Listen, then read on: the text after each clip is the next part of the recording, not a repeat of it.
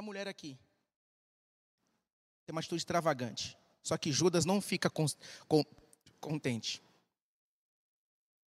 Porque quando a gente vê alguém fazendo algo além, a gente fica dizendo assim: há algo por trás aí, há uma intenção estranha aí. Meus irmãos, mas nem sempre há uma intenção errada por trás de uma extravagância.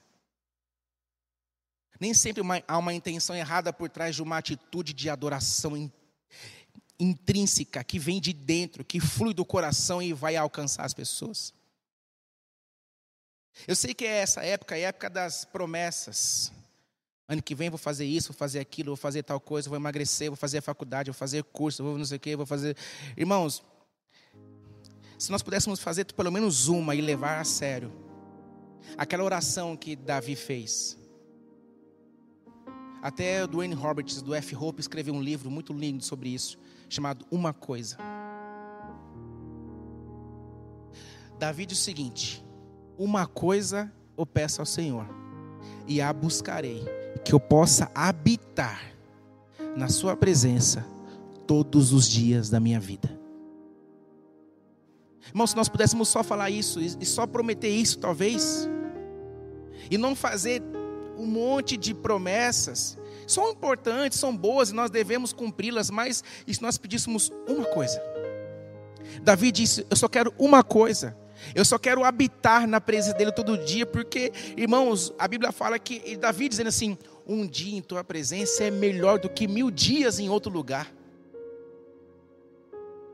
Se nós entendêssemos que um dia, irmãos, estar com Ele é tão importante do que qualquer outros mil dias em qualquer outro lugar desse mundo.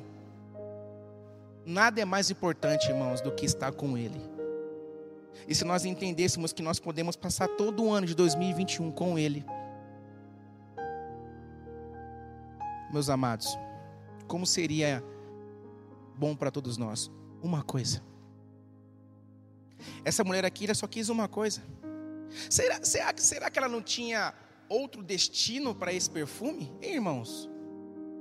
Será que ela não tinha outro destino para esse perfume, queridos? Lógico que tinha. Será que ela não podia vender para pagar uma conta? Não estou dizendo que contas não, são, contas não são importantes, nós temos e elas chegam com pandemia ou sem pandemia. Mas será que não tinha outro destino humanamente dizendo, tão importante quanto aquelas, aquele, aquele perfume que ela podia muito bem vender, porque ela trabalhou para ter. Ela desempenhou força para poder adquirir. Só que ela entendeu, irmãos, que muito mais que destinar esse perfume e trocar e vender e fazer qualquer alguma outra coisa era entregar. E aqui eu posso usar esse texto de uma outra forma. Ela entregou todo o valor que havia nela. A gente entrega ainda para Deus algumas coisas com reservas, porque a gente quer ainda ter domínio. A gente quer ainda ter controle, a gente quer ainda ter, ter a, a, a nossa forma de, de agilizar, porque a gente tem conhecimento, a gente tem as nossas artimanhas, a gente tem ainda os nossos insights, nós temos ainda o feeling. Irmãos, se nós entregarmos tudo, Deus vai receber o nosso tudo. Mas nós corremos o risco de ser como Judas. Fica só olhando o que os outros estão fazendo e não faz nada. Aliás, não faz e nunca fez. O que ele fazia era roubar, porque a Bíblia diz que ele era ladrão. Sendo responsável pela bolsa, versículo 6, ele costumava tirar dinheiro dela. Porque tem gente que só vai atrás de Jesus para tirar o que Jesus tem não para entregar. É como a geração cristã desses dias. É, a gente só vai até Jesus para ver o que ele pode dar para a gente. É o espírito de Iscariotes que só vai até ele para. O que, que Jesus tem porque eu posso tirar dele hoje? Não, irmãos, o que, que eu posso oferecer a ele hoje? Extravagância. Totalidade. Se nós, amados, que estamos aqui servindo nessa manhã, nós entendêssemos que dá para entregar tudo a Jesus hoje. Porque eu olho para a minha vida, eu olho para a vida de, de, nós, todos nós que estamos aqui, eu tenho certeza que há algumas áreas da nossa vida que a gente precisa entregar ainda a Jesus, que ainda não foram entregues. Concordam comigo, irmãos? Essa mulher não se preocupou. Irmão, a gente está tão.